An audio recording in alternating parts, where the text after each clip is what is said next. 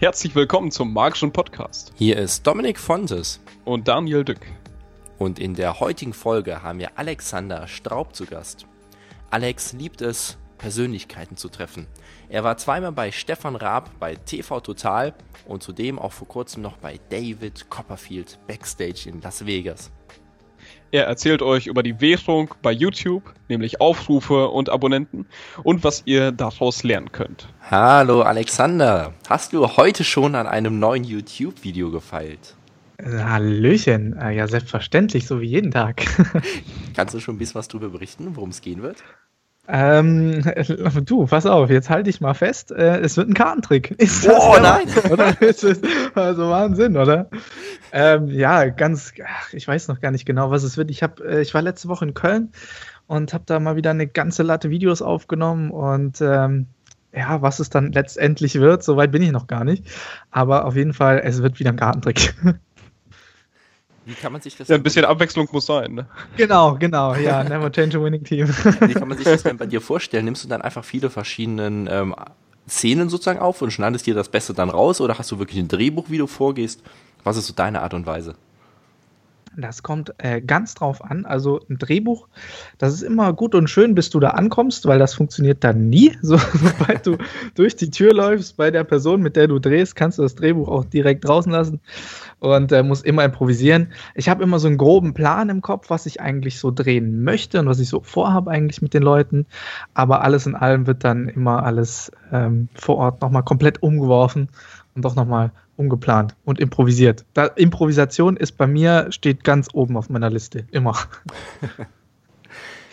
Wie kann man sich den Kartentrick vorstellen? Also gehst du äh, nach draußen und machst Street Magic oder bleibst du in deiner Bude und äh, hast mit einer Kamera alles super positioniert und das Licht ausgeleuchtet und ähm, eher, ähm, ja, beziehungsweise jetzt gerade die letzten paar Sachen oder die nächsten paar Sachen kann man wahrscheinlich eher unter ja, Street Magic laufen lassen, wobei es natürlich kein Street Magic ist. Also ich mache im Prinzip viel. Ihr habt ja bestimmt dieses äh, David Blaine Special Real or Magic gesehen, wo er im Prinzip zu diesen Prominenten nach Hause gegangen ist und damit denen gezaubert hat. Und so mache ich das im Prinzip mit YouTubern. Also ich gehe zu denen nach Hause, ich besuche die und dann äh, steht man in der Küche und macht ein paar Kartentricks. Also so funktioniert das dann meistens. Du stellst die Kamera dann irgendwo in die Ecke. Meistens habe ich noch eine zweite kleine Kamera dabei, dass man noch Close-ups filmen kann, weil das ist immer das Problem. Entweder hast du alle drauf oder man sieht was. Also von daher, dass man äh, beides hat, habe ich jetzt äh, mehrere Kameras inzwischen ein bisschen dabei und äh, versuche so gut wie möglich alles einzufangen und einfangen zu lassen. Und äh, schnibbel es dann danach alles zusammen und hoffe, dass eine Kuse bei rauskommt. Deswegen dann auch Köln, weil hier in Köln so viele YouTuber ansässig sind? Genau, Köln ist die absolute Medienstadt, Köln ist die absolute YouTube-Stadt. Ähm, es gibt zwar jetzt immer wieder immer mehr YouTuber, die da auch wieder wegziehen, weil ja so viele da sind und so weiter, aber alles in allem, wenn man nach Köln geht, also Köln, Düsseldorf, die ganze Ecke dort ist wirklich äh, sehr YouTube-stark. Kannst du denn sagen, wohin die YouTuber sonst noch hingehen? Also wird sich irgendwie noch so eine zweite YouTube-Stadt entwickeln, irgendwie so Berlin, Hamburg? Oder ja, was? Berlin ist sehr stark auf jeden Fall. Also in Berlin ziehen auch ganz, ganz viele hin. Also es ist im Prinzip ja, also die Leute ziehen dahin, wo viel los ist, wo viele Firmen sind, wo viel, wo man viel netzwerken kann und so weiter. Und das sind halt so Berlin, Köln, München, paar in Stuttgart so, aber ja, das sind die hauptsächlichen so Köln, Hamburg noch ein bisschen, Köln, Hamburg und Berlin. Ja. Wie kommst du an neue Ideen für deine ganzen Videos? Weil du veröffentlichst ja sehr viele. Wie kommst du an diese ganzen Ideen? Machst du was spontan? Ist es immer ein anderes Kunststück? Ist es eine andere Person, die mit dabei ist? Wie machst du das bei dir? Genau, also ich versuche ja ein Video die Woche mindestens zu machen, was echt anstrengend ist. Man denkt immer so, ja, Zauberer, ja, das ist ja unendlich, Zauberer, ach, Quatsch, Zaubertricks sind einfach so schnell abge, abgegriffen, beziehungsweise du hast so schnell einfach alles gemacht. So, es ist echt Wahnsinn. Also ich habe früher, das, das kennt jeder Zauberer, du lernst am Anfang unendlich viele Zaubertricks, alles, was du in die Finger kriegst, dann schmeißt du alles wieder raus und hast am Schluss dein Repertoire von paar Tricks, so die du halt immer machst. Das kennt jeder Zauberer, ist ganz normal. Jetzt ist es aber so, in den letzten zwei, drei Jahren, ich habe in meinem Leben noch nie so viele Zaubertricks gelernt wie in den letzten zwei, drei Jahren, weil du musst immer wieder was Neues machen, immer wieder irgendwie, du kannst nicht die ganze Zeit die gleichen Tricks machen und so. Ab und zu wiederhole ich die Sachen, weil sie halt stark sind oder funktionieren oder bei anderen YouTubern auf den Kanälen, dann mache ich Sachen, die halt, die ich öf öfter mache oder immer mache. Und äh, bei mir muss aber immer irgendwas Neues kommen. Das heißt, du sitzt dann da und denkst, oh nein, jetzt muss ich schon wieder mir irgendwas aus den Fingern ziehen. Und entweder fällt dir jetzt spontan irgendwas selber ein, was gerade passt, oder ähm, ja, du setzt dich halt hin und lernst neue Zaubertricks. Was sind denn deine Quellen dafür? Ganz normale Zauberbücher oder lässt Genau. du dich von anderen YouTubern inspirieren? Wie machst du das? Nee, Oder der Zaubershop deines Vertrauens. Ja, genau, genau, das schon eher. Nee, also auf, ich, muss, ich muss ehrlich sagen, so auf YouTube, diese äh, YouTube-Tutorials ähm, sind halt oft entweder nur super so Basics, also du hast halt, auf YouTube findest du nichts so als richtig. Also wenn du halt schon weißt, was ein Double Lift ist, bist fertig auf YouTube. sozusagen. Also das ist natürlich, da gibt es jetzt nicht so wirklich viel, wo ich jetzt halt irgendwie, wo man jetzt noch was nehmen kann. Außerdem ist natürlich auch das Problem, wenn ich das relativ schnell finde, finden das andere auch relativ schnell. Also von daher versuche ich natürlich da dann eher so weit weg wie möglich zu bleiben. Meine Quellen sind ganz normal einfach, ähm, ja, die guten Zaubershops. Ähm, Peng Penguin Magic ist so wahrscheinlich mit meine größte Investitionsquelle, weil ich mir da die ganzen Live-Lectures immer hole und mir dann da reinziehe, was ich jetzt im nächsten Video alles machen kann oder im übernächsten, je nachdem, wie schwer der Trick ist. Und ähm, das ist das, was ich halt so hauptsächlich mache. Also da, da ja, hole ich meine ganzen Sachen her eigentlich. Und wie viel Eigenkreation hast du dann letztendlich bei deinen Kunststücken? Das kommt immer auf die ähm, Anfrage drauf an, beziehungsweise auf das Video drauf an, was ich jetzt machen muss. Also zum Beispiel, ich habe jetzt letzte Woche habe ich in einem Video von Emra, der macht Lifehacks auf YouTube, ähm, hat der Cornflakes Lifehacks gemacht. So. Und ich habe in meinem Leben noch nie mit Cornflakes gezaubert oder irgendwas gehört, was man mit Müsli machen kann. Und habe ich mich halt auch hingesetzt und habe ein bisschen rumtelefoniert und so, meine Zauberkollegen angerufen, so ein kleines Netzwerk von Zauberern und dann ein bisschen gebrainstormt, was man denn so machen kann. Und am Ende habe ich mich dann hingesetzt und angefangen zu basteln. So. Und dann, äh, ja, kamen dann irgendwie erscheinende Cornflakes raus und äh, einen Cornflakes aus der Schachtel schweben lassen und so. Ja, da muss man dann doch ein bisschen kreativ werden bei den Anfragen dann. Aber ansonsten bei den eigenen Videos geht's eigentlich. So, da versuche ich natürlich, ähm, ja, dass einfach das alles schön aussieht. Ich versuche viel äh, Cinematisches zu machen, dass im Prinzip das Video einfach schön ist. Weil es ist ja letzten Endes doch eine Videoplattform und ähm, ich versuche auch immer aufzupassen, dass der Trick nicht zu unmöglich ist. das ist auch Sonst sehr heißt es, du hast das Video geschnitten. Genau. Geschnitten, abgesprochen sind so die Klassiker. Das heißt, du musst inzwischen fast so zaubern, dass man eventuell was gesehen haben sein könnten tun. So, dass die Leute dir glauben, dass du noch zaubern kannst. Ist das für dich so ganz elementar, dass man wirklich sieht, dass du gezaubert hast und nicht, dass es einfach ein mega cooles Video ist? Also ist das mehr dein Fokus? Hört sich so jetzt danach an. Ähm, ja, also ich bin tatsächlich sehr gerne Zauberer. Also ich bin tatsächlich so wirklich, mein Herz ist einfach Zauberei. So. Ich bin Zauberer. Und diese YouTube-Geschichte, weißt du, die einen gehen ins Fernsehen und zaubern dort irgendwie. Und ich habe mir halt jetzt Social Media rausgesucht als Werbeplattform oder als Plattform, wo ich halt meine, meine Sachen präsentieren kann, sozusagen. Und ähm, für mich ist es sehr, sehr wichtig, dass das, was ich mache, das ist einfach so ein Anspruch, auch den ich an mich habe. Also, du kennst diese Fernsehspecials oder sowas und du weißt auch, da ist ganz viel geschnitten und abgesprochen und Schauspieler und so weiter. Und das gibt es alles auf Social Media und YouTube auch. Du kennst diese riesen Facebook-Zauberer oder sowas, wo du denkst, Mensch, krass, dass der da drauf reagieren kann, obwohl er da hinten dran steht und gar nichts sieht. Wo du dann denkst, so, hä, Moment mal. So, und ähm, ja, und das ist mir halt persönlich sehr, sehr wichtig, dass, dass die Zauberei nicht verloren geht. Also, klar kann man irgendwie auf der einen Seite argumentieren, ja gut, äh, du musst dich irgendwie auch anpassen und äh, dich dem Medium auch ein bisschen anpassen. Kann man sagen, ja, aber auf der anderen Seite, ich, es, es fällt mir sehr schwer, wenn ich dann irgendwo bin und jemand spricht mich an und sagt, hey, du bist doch der, kannst du nicht mal hier kurz durch die Halle fliegen, habe ich in deinem Video gesehen. Da will ich dann ungern sagen, "Mm, sorry, äh, mir fehlt der Greenscreen. So, also alles, was ich in Videos zeige, wenn mich einer anspricht, so, ich kann das machen. So, also außer ich habe das Gimmick nicht dabei. aber Allbekanntes Problem. ansonsten, allbekanntes Problem, ja, aber ansonsten, es ist alles, was ich in den Videos mache, kann ich auch live machen und das ist mir persönlich einfach sehr wichtig. Wie sehr winkelabhängig sind dann deine Videos letztendlich? Zum Teil sehr. also zum Teil sehr, aber ähm, Ja, also ich, ich gehe immer davon aus, wobei man auch sagen muss, also jeder, der schon mal für eine Kamera gezaubert hat, weiß, dass es ganz, ganz anders ist, ob du jetzt für eine Person zauberst oder ob du jetzt für eine Kamera zauberst. Weil erstmal, eine Kamera guckt nicht weg, eine Kamera blinzelt nicht und eine Kamera ändert nicht ihren Fokus. also von daher, wenn du nicht wirklich jetzt jedes Mal einen Kameramann hast, was ich sehr, sehr selten habe und wirklich alles halt viel selber filmen auf Stativ oder irgendwie improvisieren, ähm, musst du halt schauen, dass du in ein, im richtigen Winkel zauberst. Du passt dich der Kamera ein bisschen an, ähm, statt dass du beim Live-Zaubern passt du dir den Zuschauer ein bisschen an. Also das ist halt so der große Unterschied. Aber ansonsten, manchmal ist es tatsächlich ein bisschen winkelabhängig, dass du halt wirklich nur in diese eine Kamerawinkel zauberst. Aber gerade sobald halt andere Leute drumherum stehen, hat sich das erledigt. Dann kannst du es natürlich nicht machen. Das ist klar. Also das sind dann wirklich nur so ganz, ganz wenige Sachen, wo du dann wirklich nur so in eine Richtung machen kannst. Ja. Gib uns doch mal ein paar grundsätzliche Daten so zu deiner YouTube-Zauberkunst. Also du hast gesagt, ein Video pro Woche ist so dein Mindestmaß. Ansonsten, wie lange machst du das schon? Wie lange sind so die Videos? Gib mal so ein paar Daten dazu, was ich, also ich schätze mal, viele Zuhörer kennen deinen ähm, dein Channel, aber für die, die es halt eben noch nicht kennen. Genau, so also, Daten.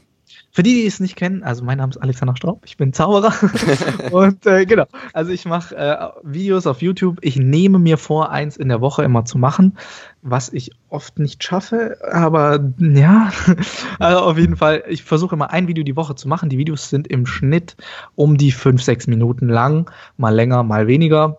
Ähm, kommt auf das Video drauf an. Ich versuche viel zu zaubern, aber nicht nur zu zaubern. Das ist einfach aus dem einfachen Grund, weil irgendwann geht es hier sonst aus.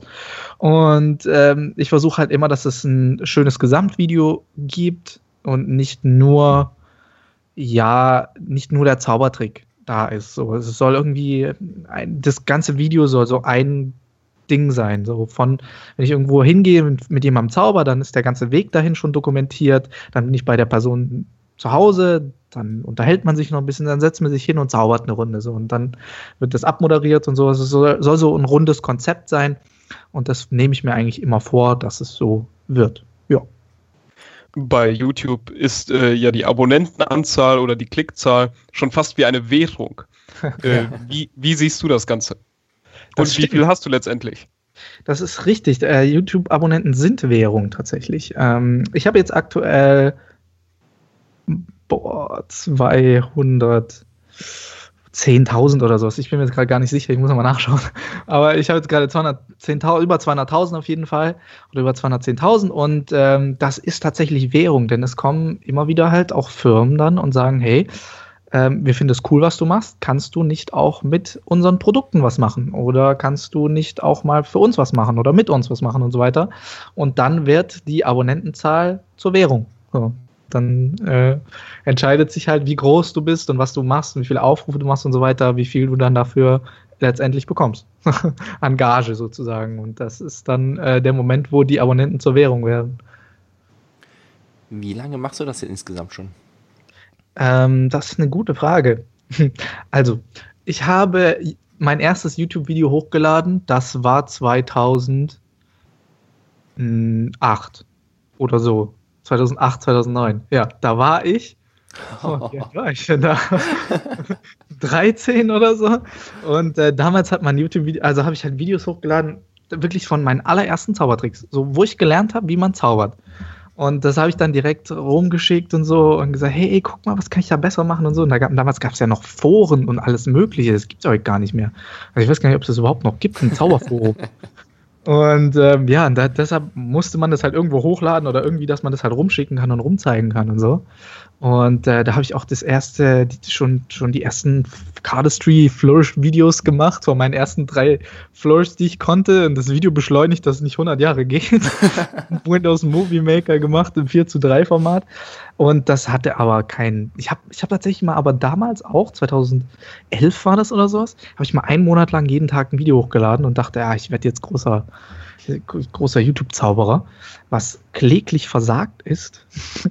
und dann hat sich das auch erledigt. Ich glaube, das war auch das letzte Video, was ich dann hochgeladen habe, für eine ganze Weile. Und dann habe ich erst einfach nur Videos hochgeladen, mein Showreel, mein Trailer, ähm, irgendwelche Sachen, die man einfach dann auf die Webseite packt, bis ich dann 2015, glaube ich, ja, 2015, ähm, von einem befreundeten Musiker, Ado Kojo heißt der, ähm, zu einer Veranstaltung eingeladen wurde, die sich damals Gangtour nannte. Und die Gangtour war eine Tournee von den größten YouTubern Deutschlands, die einfach zusammen, ich glaube, ich weiß gar nicht, wie viele das waren, ähm, in Tourbussen durch Deutschland gefahren sind und äh, Live-Shows gemacht haben, wo man sie halt treffen konnte und so weiter und so fort. Und das war das erste Mal, dass ich von YouTubern gehört habe ähm, und YouTuber gesehen habe. Ich wusste gar nicht, was das ist. Ich kannte auch keinen von denen. Und bin dann erstmal reingelaufen und dachte, was ist denn da los? Die ganzen, da stehen Schlangen von Leuten ohne Ende, soweit das Auge reicht. Die Leute hyperventilieren, heulen, fallen um, so wo ich gedacht habe, die haben hier irgendwo Justin Bieber versteckt oder so. und dann kam halt raus, dass es wegen diesen YouTube-Stars war. Und das ist echt krass so. Und dann ähm, habe ich da halt meine Sachen aufgebaut. Und ich dachte, ja, okay, ich soll ja jetzt eine Show machen. Jemand einfach meine Show, okay, ganz normal. Und äh, der einzige Unterschied war im Prinzip, dass du neben den 30 Leuten, 40 Leuten, die da saßen, halt auch 30, 40 Kameras im Gesicht hattest. Das war so ein bisschen ungewohnt, aber ähm, gut, ich dachte, ja, ist okay, passt schon. Und äh, dann war halt die Woche drauf, hat dann jeder sein Video hochgeladen. Da war ich dann halt mal in einer Woche auf jedem YouTube-Account von diesen ganzen erfolgreichen YouTubern, von diesen YouTube-Stars. Ähm, was mir aber nichts gebracht hat, weil mich keiner verlinkt hat. Also von daher, das war zwar nett so, aber ähm, ja, hat halt nichts gebracht. Und dann kam eben am Ende ähm, eines dieser Videos, wo dann ähm, einer mich verlinkt hat. Also das war Julian Bam.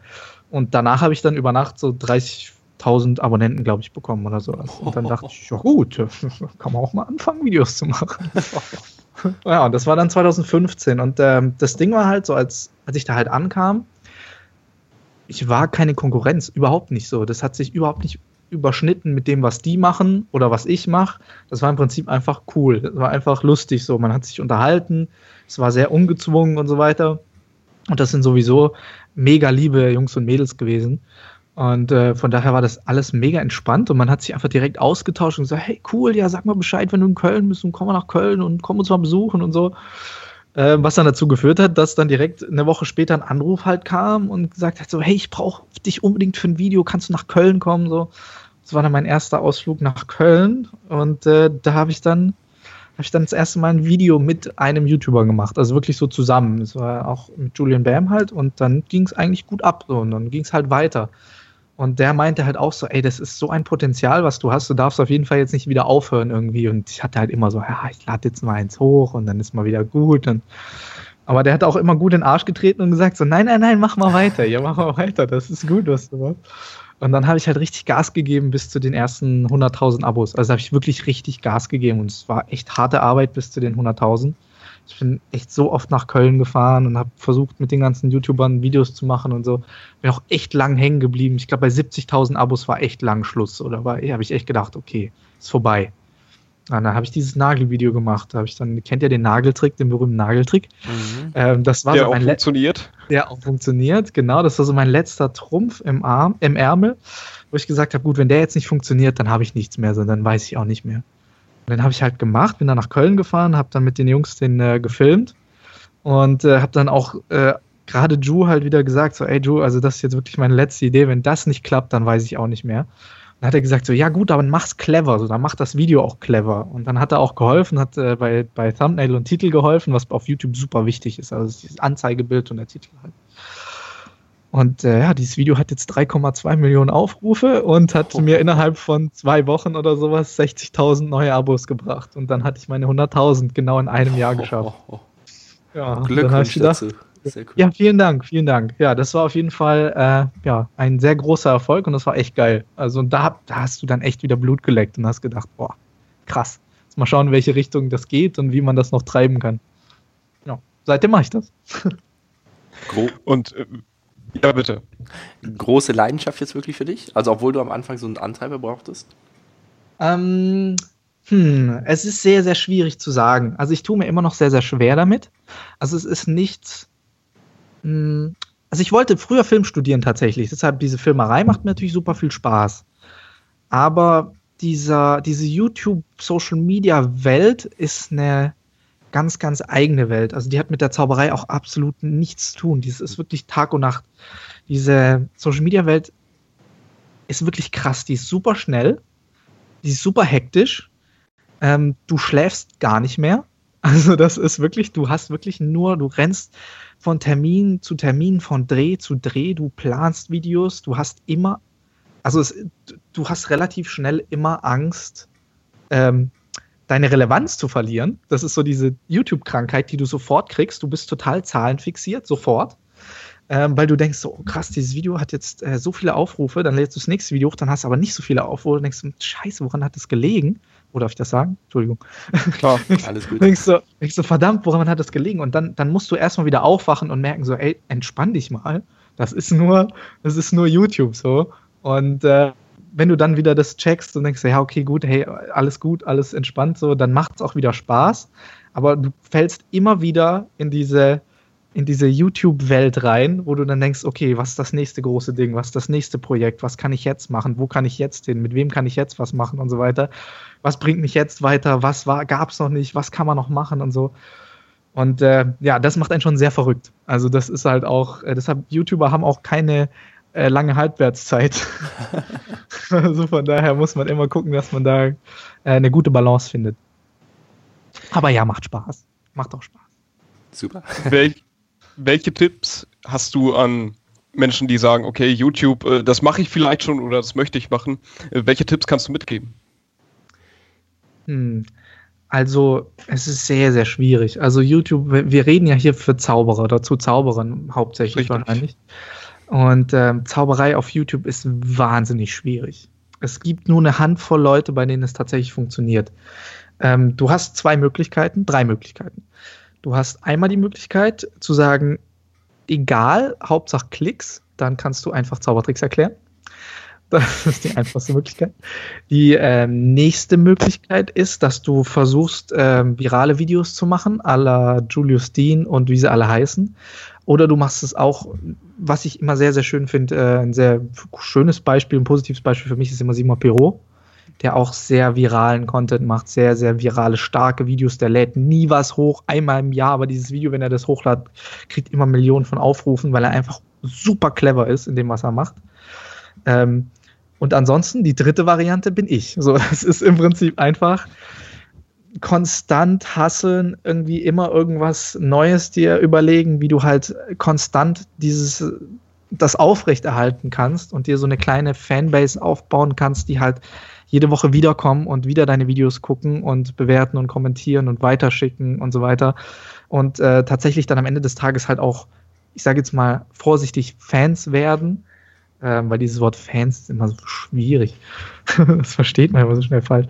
Aber ähm, das ist im Prinzip so das, was dir auch aber langfristig vielleicht am ehesten auch was bringt. So, also es ist die schwierigere Variante, sage ich jetzt mal, beziehungsweise die langfristigere Variante, weil die viralen Videos, also die sind, es ist super schwierig, ein virales Video zu bekommen. So, klar, es gibt so eine Formel, nach der du ein Video machen kannst, dass die Chance höher ist, dass es viral geht dann kannst du halt ein paar Schritte einleiten, wie dieses Video halt überall rumschicken an Blogs und so weiter und so fort und versuchen zu forcieren, dass es halt viral geht.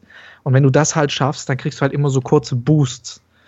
Die bringen dir aber langfristig nicht wirklich was, weil die Leute dich nicht kennen. So, dann du bist dann der Typ von Facebook so oder du bist der Typ von YouTube, aber kein Mensch kennt deinen Namen so, was dir dann halt danach nicht wirklich langfristig was bringt, weil dann hast du ein Video mit 50 Millionen Aufrufen und das nächste Video, das du hochlädst, hat dann 3000 Aufrufe, weil es die Leute nicht juckt, wer du bist, sondern die Leute fanden es cool, was du in dem Video gemacht hast und das ist dann halt immer schwierig. Also du musst dir im Prinzip einen dieser Wege aussuchen und dann halt loslegen, einfach machen. Alex, wir haben sehr viele Zuhörer, die jetzt nicht so unbedingt in der Social Media Generation aufgewachsen sind oder jetzt ja. in unserem Alter sind. Ja. Deswegen erklären wir am besten ganz kurz vor allem für die, was bedeutet viral? Viral. Du hast das also Wort öfters jetzt genutzt. Genau, ähm, viral ist dieses, das absolute Social Media Wort. Also viral heißt im Prinzip wie auch, ähm, dass sich ein Video wie ein Virus verbreitet du hast halt irgendein Vi ein Video und äh, damit hast du den Zahn der Zeit getroffen und alle finden es total toll und schicken dieses Video rum. Markieren ihre Freunde da drauf, also versuchen irgendwie Leute da drauf zu verlinken oder schicken es einfach in Facebook rum oder sowas oder schicken es über WhatsApp rum und so.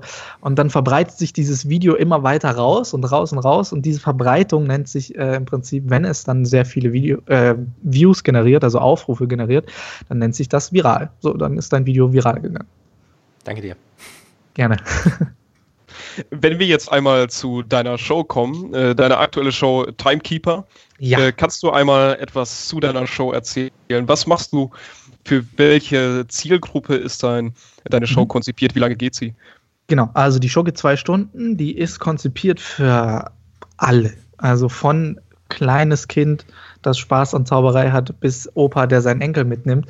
Ähm, alles. Also es ist wirklich Family Entertainment. Äh, natürlich, klar, haben wir eine starke Zielgruppe auf diesem, ich sage jetzt mal, 12, 13, 14 bis 24 oder sowas YouTube-Zuschauerschaft. Aber alles, alles drumherum ist auch super willkommen in der Show und passt auch super in das Publikum rein.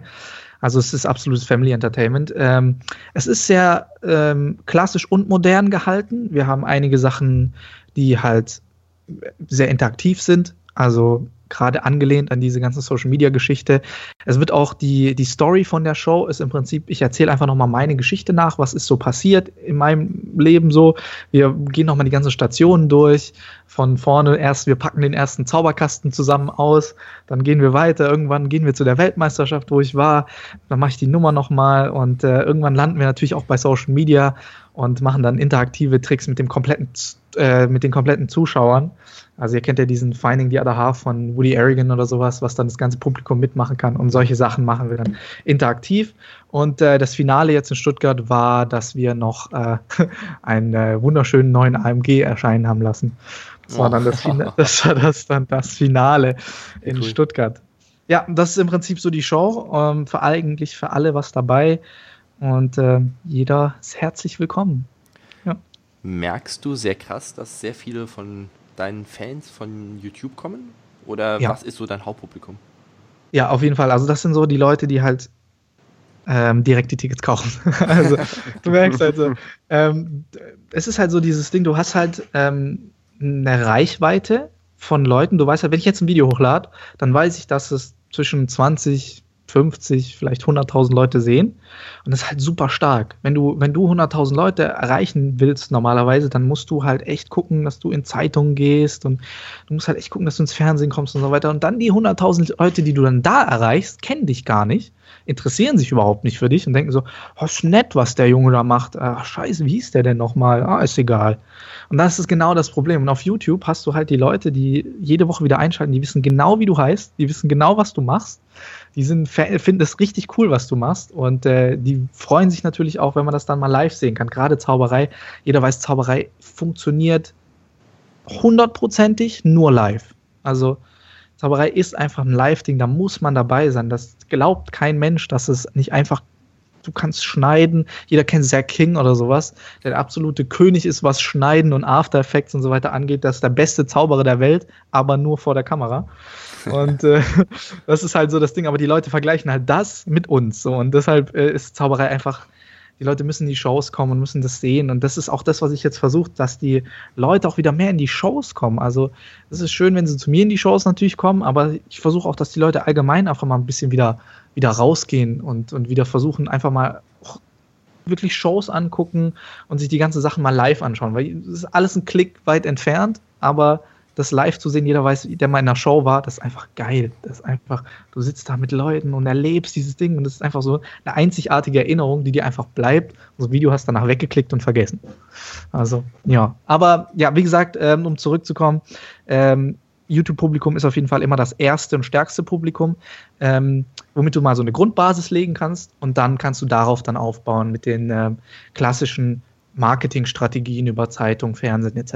Ja. Wär, ist natürlich auch jetzt eine spannende Frage. Du sagst, live ist natürlich nochmal ein großer Unterschied zu YouTube. Ja. Die, vor allem sagen wir jetzt mal Jugendlichen, die deine YouTube-Videos sehen und super begeistert sind, jede Woche wieder einschalten und dann live in deine Show kommen. Kannst du dort irgendwie sagen, dass sie trotzdem super begeistert auch von deiner Live-Show sind, obwohl die, sagen wir jetzt mal, wir gehen ja vom Extremfall aus, zum ersten Mal jetzt einen Künstler auf der Bühne gesehen haben? Wenn wir wirklich mhm. jetzt den ganz extremen klassischen Fall nehmen. Absolut. Ähm, das ist natürlich der Job vom Künstler. Also du, die Leute irgendwie in die Show zu kriegen, ist die eine Sache, aber die Leute dann in der Show zu begeistern, ist die andere Sache. Das ist dann dein Job als Zauberer auf der Bühne oder als Artist auf der Bühne, so als Künstler auf der Bühne, die Leute mitzureißen und zu unterhalten. So. Das ist deine Aufgabe dann. Ob du das dann schaffst oder nicht, ist dann die Frage. Dann zeigt sich, ob du ein guter Zau ob du wirklich gut bist in dem, was du machst, oder halt, ob du nur stark bist vor der Kamera halt. Und also ich bin halt Zauberer, also ich zauber jetzt seit 10, 11, 12 Jahren oder sowas und professionell seit 5, 6 Jahren oder sowas und jetzt auch hauptberuflich seit drei Jahren oder sowas. Also von daher, ja, also ich bin happy auf jeden Fall. Bei mir ist halt auch immer so, sobald ich die Leute dann mal hab, also sie vor mir sitzen, dann habe ich sie auch. So, dann weiß ich auch, okay, cool, ab jetzt kann nichts mehr schiefgehen. Meine Show sitzt. da machen wir dann auf jeden Fall, kriege ich dann die Leute mit. Die ist halt auch so konzipiert über die letzten Jahre halt und so aufgebaut, dass die Show die Leute allein schon mitreißt und die Illusionen, die ich zeige und die Tricks ähm, dass du einfach so ein paar Worker hast, die einfach, du weißt sicher, die funktionieren. Und die positioniere ich immer relativ schnell direkt am Anfang und nach der Pause, dass ich weiß, dass ich die Leute direkt wieder habe und darauf kann ich dann im Prinzip aufbauen. Und ähm, ich bin ja sehr, ich bin ja Comedy-Zauberer, das heißt, ich mache sehr viel mit Comedy und Publikumsinteraktion allgemein. Von daher ist es da sehr wichtig, dass das Publikum auch mitgeht und nicht einfach da sitzt und sagt so, ja, ja, mach mal hier, du lest mal meine Gedanken, mach mal hier den Kartentrick. Also das ist dann äh, sehr wichtig, dass man das Publikum halt unter Kontrolle kriegt. Ja. Kannst du ein paar Beispiele an Kunststücken nennen? Die du gerade dieser Situation vorführst. Ja, also ich sag jetzt, ich, ich habe sehr oft gehört, dass dieses Kunststück in Deutschland einfach nicht funktioniert. Und es ist die absolut größte Lüge überhaupt, weil dieses Kunststück ist einfach perfekt. Und zwar ist es The Vanishing Bandana. Es ist einfach, jeder sagt, der Trick ist voll scheiße und der funktioniert nicht. Aber Freunde, glaubt mir, macht den am Anfang von der Show und ihr habt das einfachste Leben. So, die Leute finden es einfach lustig. Das ist egal, ob die jetzt nicht genau verstehen, Bandana, Banana, ist denen scheißegal. Du faltest eine Banane auf der Bühne, das ist voll lustig. also wenn du gerade in der Comedy, ähm, Comedy Comedy-Sparte bist so und halt Comedy-Zauberei machst, ist es einfach perfekt. So, du musst am Anfang aus meiner Erfahrung halt immer erstmal ein bisschen zeigen, was du so machst. Du kannst nicht das erste Kunststück direkt einen, Publik äh, einen Zuschauer auf die Bühne holen. Das ist schwierig. Also machen manche und wenn sie es schaffen, echt cool, aber ich versuche immer erstmal so ein, zwei Sachen je nachdem, wie lange die Show geht, ein, zwei, drei Sachen zu machen, wo ich einfach auf der Bühne stehe, ein paar Sachen zeige, dass die Leute wissen, ah, okay, gut, dann sind die Leute auch locker und spätestens nachdem die Banane verschwunden ist und nachdem ich die Banane gefaltet habe, lehnen sich alle zurück, haben kräftig gelacht und die Show läuft von ganz alleine. Also das ist wirklich so ein absolutes offenes Geheimnis, dass dieser Trick echt gut ist. So. Also das ist ähm, so die eine Sache. Das ist, glaube ich, auch der tatsächlich echt gut. Ich erscheine am Anfang im Smoke Chamber dann kommt direkt die Banane von Shing Bandana und ab da läuft's. Also, ähm, ja, wie gesagt, sind ein paar Klassiker drin. Ähm, Autoillusion, klar, bei den ganz großen Venues können wir leider nicht überall machen, aber ja, sowieso, ich mache nicht so viele große Illusionen. Wir haben dafür aber eine Kamera auf der Bühne. Dann äh, machen wir äh, Out of, mache ich Out of Sight von, von Joshua J. Hm. Ähm, ich weiß nicht, ob ihr den kennt. Das ist, ähm, diesen, den hat er auch bei Fool Us gemacht. Vielleicht kannst du das äh, kurz sagen für all die Leute, die das äh, noch nicht kennen. Genau, Out of Sight, absolut einer der meiner Meinung nach echt besten Kartentricks der Welt, vor allem, weil du nichts sehen musst. So, das ist im Prinzip auch dafür gemacht. Also Joshua Jays Geschichte ist, dass er mal für einen Blinden einen Kartentrick machen sollte und dann auf diesen Trick gekommen ist. Also ihr müsst euch vorstellen, ähm, eine Karte wird gewählt, indem sich der Zuschauer halt eine Karte denkt, also eine Zahlenkarte, irgendwas und dann, damit auch das restliche Publikum Bescheid weiß, dealt er halt die Zahl, an die er gerade denkt, auf den Tisch und legt den Rest oben drauf. Dann denkt er natürlich noch an, eine, äh, an ein Symbol.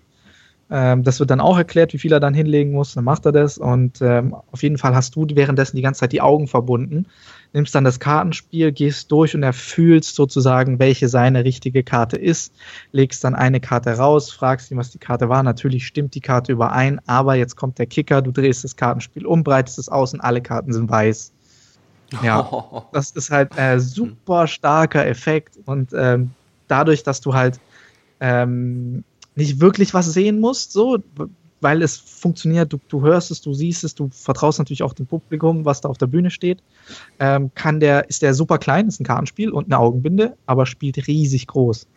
Dann natürlich Himbeering ist auch drin, super stark immer. Und äh, ein paar Gags natürlich. Ich, ich habe ja dieses große Tuch, so ein sechs Meter langes Tuch für die Autoerscheinung. Gell? Und äh, das nehme ich nach der Pause kommt das Tuch hoch, riesen Musiklichtershow und dann fällt das Tuch runter und ich sitze auf der Bühne auf so einem Mini-Motorrad. Kennt ihr die? So ein mhm. ganz, ganz kleines ja. Motorrad als Gag halt so. Und äh, dann kommt mein Stagehand, nimmt, klemmt sich das Motorrad unter den Arm und läuft von der Bühne. Das ist auch immer sehr lustig. Und ja, solche Sachen halt. Also ähm, so eine Mischung, ein paar eigene Sachen auch, ähm, eigene Varianten. Und ja, besten vorbeischauen. das ist eine schöne Show. Wenn du von wir sprichst, wer gehört zu deinem Team dazu? Ähm, also eng arbeite ich von den Zauberern, die man kennt, so ähm, Sos Petrosian Junior, also beziehungsweise die ganze Familie Petrosian, super, super enger Kontakt und super gute Freunde, die auch immer helfen so und äh, Sos und Tigran Petrosian waren auch Stagehands bei der Show in Stuttgart, was, wenn man sich mal überlegt, echt lustig ist, also für alle Zauberer, wer die Leute sind und dann die als Stagehands, was mir aber auch wirklich ähm, den Arsch gerettet hat einmal, weil es, wir hatten ja die Premiere dort gespielt und es ist was echt massiv schief gegangen, weil ähm, ich hätte meine Manipulationsnummer spielen müssen, aber mein Jackett, wo alles drin hing, hing in der Garderobe, die abgeschlossen war. Und ich hatte immer so Videoeinspieler und der Einspieler ist zu Ende und ich denke mir so, scheiße, wo ist mein, wo ist mein Jackett? So, ich brauche mein Jackett, ich muss auf die Bühne. Und dann hatten wir natürlich dieses Problem, dass wir irgendwie diese Jacke da, also dieses Jackett da rauskriegen mussten, aber die Person, die den Schlüssel hatte, saß oben bei der Technik. Das heißt, es musste jemand hochrennen, den Schlüssel holen, wieder zurückrennen in die Garderobe, das Ding holen. Und das muss ja alles überbrückt werden und so. Und dann kam ich raus, habe irgendwie erstmal eine Story vom Pferd kurz erzählt und dann gesagt, so Freunde, und jetzt hier für Sie viel Spaß, Sossen Tigran Petrosja. Und hab gesagt, bin rausgelaufen und gesagt, Jungs, improvisiert irgendwas. und das hat mir dann echt äh, kurz den Abend gerettet und äh, war perfekt überbrückt. Also falls ihr das hier hört, Jungs, äh, Dankeschön. das heißt, ja. darf man da so als Tipp mit herausnehmen, auch an den, bei den Stagehands muss man an Profis denken? Absolut. Wir hatten, das war so, das war so lustig. In Stuttgart, das waren alles Zauberer. Das war so lustig. Mein Kameramann, Felix Fischer, Zauberer. Sos, und Tigra Petrosio, Zauberer. Wir hatten nur Zauberer da rumrennen. Jeder, der irgendwas mit der Show zu tun hat. Das war halt echt genial. Und ähm, gerade für Kameras natürlich super wichtig, weil wir konnten diese Show, was auch äh, niemand weiß, aber wir konnten diese Show nicht proben davor. Das erste Mal, dass wir diese Show so gespielt haben, war an dem Abend, wo tausend Leute im Publikum saßen. Das war die Generalprobe. Von daher musste da alles irgendwie gut durchimprovisiert sein. Und von daher war das äh, sehr wichtig, dass zum Beispiel Felix da war, der ähm, die Tricks halt kennt, mit dem du die kurz durchsprichst und der halt weiß, wann er wohin filmen muss und wie er hinfilmen muss. Gott sei Dank ist er auch noch Kameramann vom Beruf. Also viele Grüße an Felix. Und ähm, ja, dann halt auch diese ganzen Sachen mit der Autoerscheinung. Jeder weiß ja, dass so eine Großillusion, so eine Autoerscheinung echt umständlich ist und so. Du musst halt den Leuten schnell erklären, was sie machen müssen und so. Und da hilft es natürlich, wenn du einfach da nur Zauberer stehen hast. Sagst, Freunde, wir müssen das, das und das machen und jeder weiß, okay, weiß Bescheid. So. Und das sieht halt auch gleich gut aus, weil jeder steht schon mal auf einer Bühne so und du musst dir keine Sorgen machen, dass irgendwie da irgendwas schief geht und so. Und falls was schief geht, hast du lauter Leute, die irgendwie improvisieren und überspielen können. Und das war natürlich auch super, weil gerade bei der Autoerscheinung ist natürlich auch direkt was schief gegangen, war ja klar, sich der Vorhang im Auto verhangen und dann mussten die da auch live irgendwas improvisieren. Und äh, von daher, das war echt gut, dass da, äh, dass da auf jeden Fall auch Profis waren. Ansonsten, wenn ihr natürlich Großillusionisten seid und mich gerade hört, denkt ihr wahrscheinlich auch so, um Gottes Willen, nehmt ihm die Illusion weg. Und ihr habt euer Team, euer eingespieltes Team natürlich. Ähm, dann ist das natürlich wieder was ganz anderes. Dann müsst ihr die natürlich, dann trainiert ihr mit denen und so weiter. Also auch an alle, die Großillusion einsteigen wollen, holt euch gleich ein vernünftiges Team, mit denen ihr das wirklich durchprobt, wo jeder genau jeden Handgriff weiß wo jeder genau weiß, was er zu tun hat und so weiter. Und falls ihr keine Zeit dafür habt, holt euch lauter Zauberer. Sehr cool. Alex, wie war es bei TV Total? Das erste oder das zweite Mal? Das erste, das erste. und das zweite Mal, aber vor allem natürlich das erste. Das erste Mal war so aufregend, also das war echt brutal. Also es war ja mein erster wirklicher großer Fernsehauftritt auch. Also ich war davor mal in einer ganz kleinen regionalen Sendung, aber das zählt ja eigentlich nicht, das hat ja keiner gesehen. Aber dann halt die erste Fernsehshow eigentlich, wo ich wirklich war, war TV Total. Und ich war so nervös.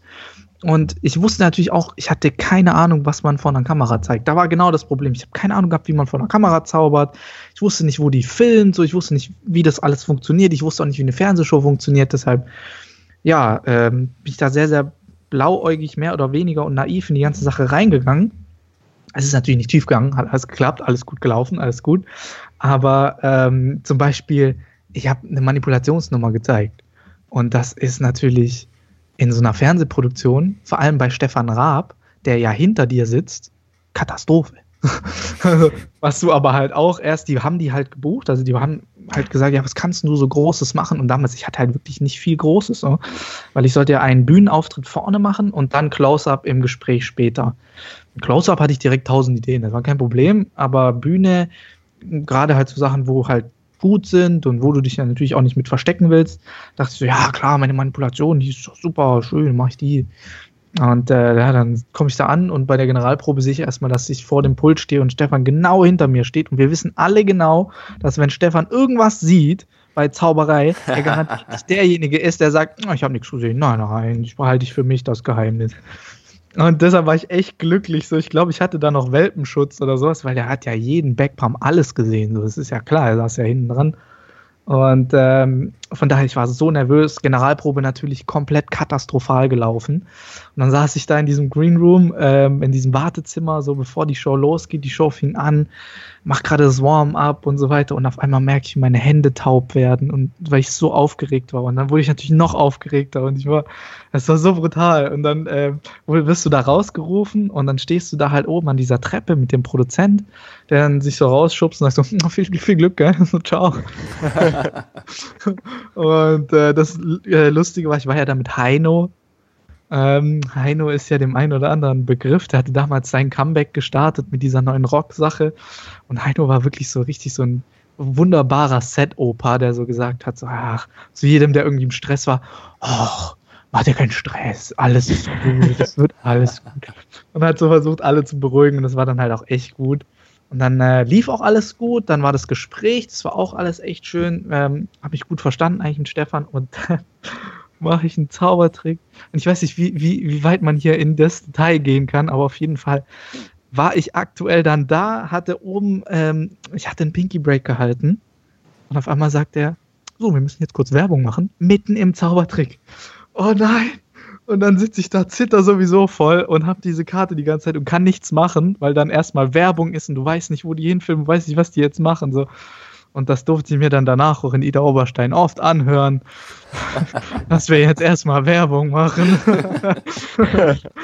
und, äh, ja, aber alles in allem gut gelaufen. Zweiter Auftritt war super entspannt. Ähm, da musste ich auch nicht zaubern, da habe ich ja äh, geflourished Cardistry gemacht. Ähm, bisschen mit dem Stefan rumgealbert, da war wirklich alles super entspannt, alles schön so und ja, also Fernsehen halt. Wow, sehr cool. Und wie war es in Las Vegas bei David Copperfield? Ähm, gut, gut. Auch sehr aufregend natürlich. Also das erste Mal, dass ich ja da war, ich war 16 Jahre alt, war mein erster Flug direkt zwölf Stunden nach Las Vegas. Oh. Erste Mal geflogen, alleine äh, zu einer Familie, die ich in meinem Leben noch niemals in Wirklichkeit getroffen habe. War dann da zwei Wochen und ähm, hat sich aber rausgestellt, also die Person, bei der ich war, war Andre Jick. Also für alle, die ähm, Cardistry machen, wissen sofort, wen ich meine. Für alle anderen ein sehr, sehr bekannter, ja, Kartenartist, der wirklich umgehen kann mit dem Kartenspiel wie kein anderer, damals schon und heute immer noch. Und ähm, ja, mit dem habe ich damals eine gute Freundschaft gehabt, aber halt nur so brieffreundschaftsmäßig. Und dann habe ich gesagt, was machst du im August, so im Sommer? Ich komme vorbei, ich war fertig mit der Realschule, bin da hingeflogen, war dann zwei Wochen bei ihm. Es hat sich halt rausgestellt, dass er wirklich jeden kannte und gleichzeitig auch noch Magic Live da war, die größte Zaubermesse. Also ohne irgendwas zu planen da. Ich habe auch noch nie von der Messe damals gehört gehabt, aber dann war eben diese Messe da und es waren wirklich alle Zauberer der Welt, die man sich vorstellen kann, waren halt da. Und äh, ich halt auch. Und dann waren wir in der Show von David und haben ihn dann danach getroffen, ein bisschen mit ihm geredet. Super netter Typ. Und dann war ein oder zwei Abende später bei Chris Kenner, ähm, auch großer Zauberer, bekannter Zauberer, arbeitet für David Copperfield eine ähm, Party, die er jedes Mal macht, wenn Magic Live ist, wo er alle Zauberer einlädt. Und da war wirklich jeder. Von Cyril Takayama, David Williamson, Michael Amar. Es waren wirklich alle Zauberer da, von denen ihr jemals gehört habt. und die waren alle auf einem Haufen, das müsst ihr euch vorstellen. Und natürlich geht die Tür auf und David Copperfield plus Team läuft ein. So, und auf einmal, ich stehe so in der Ecke und unterhalte mich so mit ein paar Leuten und dann heißt es so, uh, get the German guy, get the German guy. Und ich so, was ist denn jetzt? Komm da angetrabt und dann heißt es so, ah, hey, du bist doch der von der Show. Ja, ich höre hier die ganze Zeit Gutes von dir. Zeig mal was. und dann stehe ich da im Garten und zitter mir da einen ab und zeigt da David ein paar Moves und dann äh, war das natürlich super aufregend und super cool. Und äh, ja, war auch super nett. Ich weiß natürlich nicht, was er wirklich davon gedacht hat, aber er war sehr, sehr nett. Er hat gesagt, ja, mach auf jeden Fall weiter. Und äh, wir haben uns seitdem auch immer mal wieder getroffen und er sagt doch jedes Mal, erinnert sich an mich. Ich glaube es ihm aber kein Mal. das ist auf jeden Fall, wie gesagt, immer sehr, sehr nett und sehr, sehr entspannt. Und ja, David ist auf jeden Fall cooler Typ, sehr interessanter Typ vor allem auch. Ja, so Warst du auch in seinem Magic Museum? Äh, leider noch nicht tatsächlich. Das haben wir leider noch nicht geschafft. Nee, ich war nur mal Backstage halt bei seiner Show in den äh, Büros hinten. Und das ist krass zu sehen, wo überall Kameras in diesem Theater versteckt sind. Das ist echt krass. Da wird alles irgendwie überwacht und natürlich abgecheckt, dass da nichts schief läuft und es sind Mikrofone angebracht und so. Also äh, wirklich sehr, sehr interessant als Zauberer mal zu sehen, was er so für für Tricks macht, ohne dass man sieht. dass er einfach weiß, wie die ganzen Zuschauer heißen, dass er einfach weiß, was die Leute reden während den Shows, was sie vor den Shows reden. Also er kann halt alles, er kriegt alles mit, so wenn er will. Und kann, kann und wird alles gegen die Zuschauer verwenden. Konntest du irgendwelche Inspirationen für deine Programme davon nehmen? Ähm, absolut, absolut. Also die, für mich ist David so immer noch einer der großartigsten Zauberkünstler bzw. Illusionisten, die es so auf der Welt gibt. Vielleicht nicht mehr von den Illusionen her, die sind vielleicht nicht mehr so krass wie wie man es jetzt kennt, oder auch von der Inszenierung her, wie bei einem Prince of Illusions oder sowas. Ähm, aber einfach die Art, wie er Zauberei rüberbringt, ist einfach so schön, dass man einfach denkt, so, ja, dieser Mensch kann einfach zaubern, so. Der erzählt dir jetzt seine Geschichte. Ich meine, klar, er ist ja der Träumer und der Geschichtenerzähler und das ist einfach, auch, das kann auch irgendwie keiner so wie er. Das ist einfach wirklich richtig cool. Und da habe ich natürlich auch ähm, gerade jetzt für die Show un unbewusst, jetzt wo du sagst, fällt es mir immer mehr auf, äh, sehr viel Inspiration genommen in, den, in der Art, wie ich die Geschichten rüberbringe, wo ich erzähle, was mir so passiert ist. Zum Beispiel habe ich eine Geschichte, wo ich erzähle, wie ich beim Polizeieinstellungstest durchgefallen bin. So, und das ist auch so eine ganz äh, tragische Geschichte und eine ganz traurige Geschichte. Und dazu mache ich äh, den Destiny-Trick von Alexander Hecklau, äh, wo dann am Schluss alle, also wo der Zuschauer alle Entscheidungen trifft und die Karten immer wegwirft und am Schluss bleibt eine Karte übrig und das ist dann die, die vor der Vorhersage stimmt, beziehungsweise erst nicht stimmt, dann stimmt. Ähm, und das passt sehr, sehr gut zu der Story, weil ich immer gedacht habe, so ja, Polizei ist ja kein Problem, gut vorbereitet, gut gelernt, gut geübt, gut trainiert. Und dann komme ich da an und bin dann halt durchgefallen, so Welt zusammengebrochen. Und aber wenn das nicht passiert wäre, wäre ich jetzt Polizist und kein Zauberer. Also war es doch wieder gut. So. Ja, und diese Art, wie ich dann diese Geschichte halt aufbaue und erzähle und so weiter, ist ähm, tatsächlich wahrscheinlich, wenn man sich, wenn man es so Side by Side anguckt, wahrscheinlich doch ein bisschen David Copperfield inspiriert, schätze ich mal. Ja. Sehr cool. Alex, mit Blick auf die Uhr müssen wir leider jetzt schon zum Schlusssport kommen. Wir haben allerdings noch drei Fragen vorbereitet, die würde ich bitten, ganz kurz und knapp einmal zu beantworten.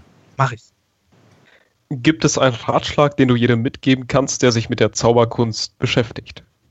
Immer, nie, also nie den Spaß verlieren. Das ist immer das Wichtigste am Zaubern. Das ist, sollte immer im Vordergrund sein. Alles andere kommt von selber. Kannst du ein Buch, ein Kunststück oder eine Webseite besonders empfehlen? Äh, für die Zauberei jetzt speziell oder allgemein? Nehmen wir beide Beid. Punkte. okay, also für die Zauberei, ähm, Webseite empfehle ich Penguin Live, weil die Live-Lectures einfach so geil sind. Also diese Live-Seminare, die dort verkauft werden, einfach am besten alle kaufen, 50 Mal angucken, perfekt. Ähm, Buch empfehle ich, äh, was empfehle ich denn? Ähm, Absolute Magic von Darren Brown. Und ähm, also Zauberbuch steht kein einziger Zaubertrick drin, aber da lernt man viel über Zauberei. Und falls ihr Zaubern lernen wollt, äh, deutsches Buch Herzblut finde ich super. Und äh, allgemeines Buch, was ich gerade sehr, sehr cool finde für alle, die versuchen, ähm, aus ihrer Zauberei vielleicht Social Media zu machen oder allgemein Business aufzubauen, ist Crushing It von ähm, Gary Vaynerchuk. Ähm, ist leider auf Englisch, aber ist ja kein Problem. Super, dann vielen, vielen Dank, dass du mit dabei warst. Und ich danke für die Einladung. Und gibt es noch etwas, was du den Hörern zum Schluss mitgeben möchtest? Kauf Tickets für meine Tour, kauf mein Merch. Nein, Spaß. äh, nein, also wie gesagt, verliert nie den Spaß am Zaubern, zaubert so viel es geht, tretet so viel auf, wie es geht, ähm, zaubert für so viele Leute, wie ihr könnt und ähm, ja, habt einfach Spaß an dem, was ihr macht. Und das ist das Allerwichtigste. Ja, und hoffentlich sehen wir uns alle mal. Auf jeden Danke, Fall. Alexander. Vielen, vielen Dank, Ja, dass du danke. dabei warst. Alles Gute dir für die Zukunft. Dankeschön, euch auch. Bis bald. Ciao. Mach's gut. Ciao. Ciao.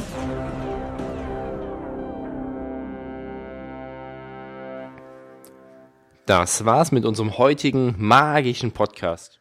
Schön, dass du wieder mit dabei gewesen bist.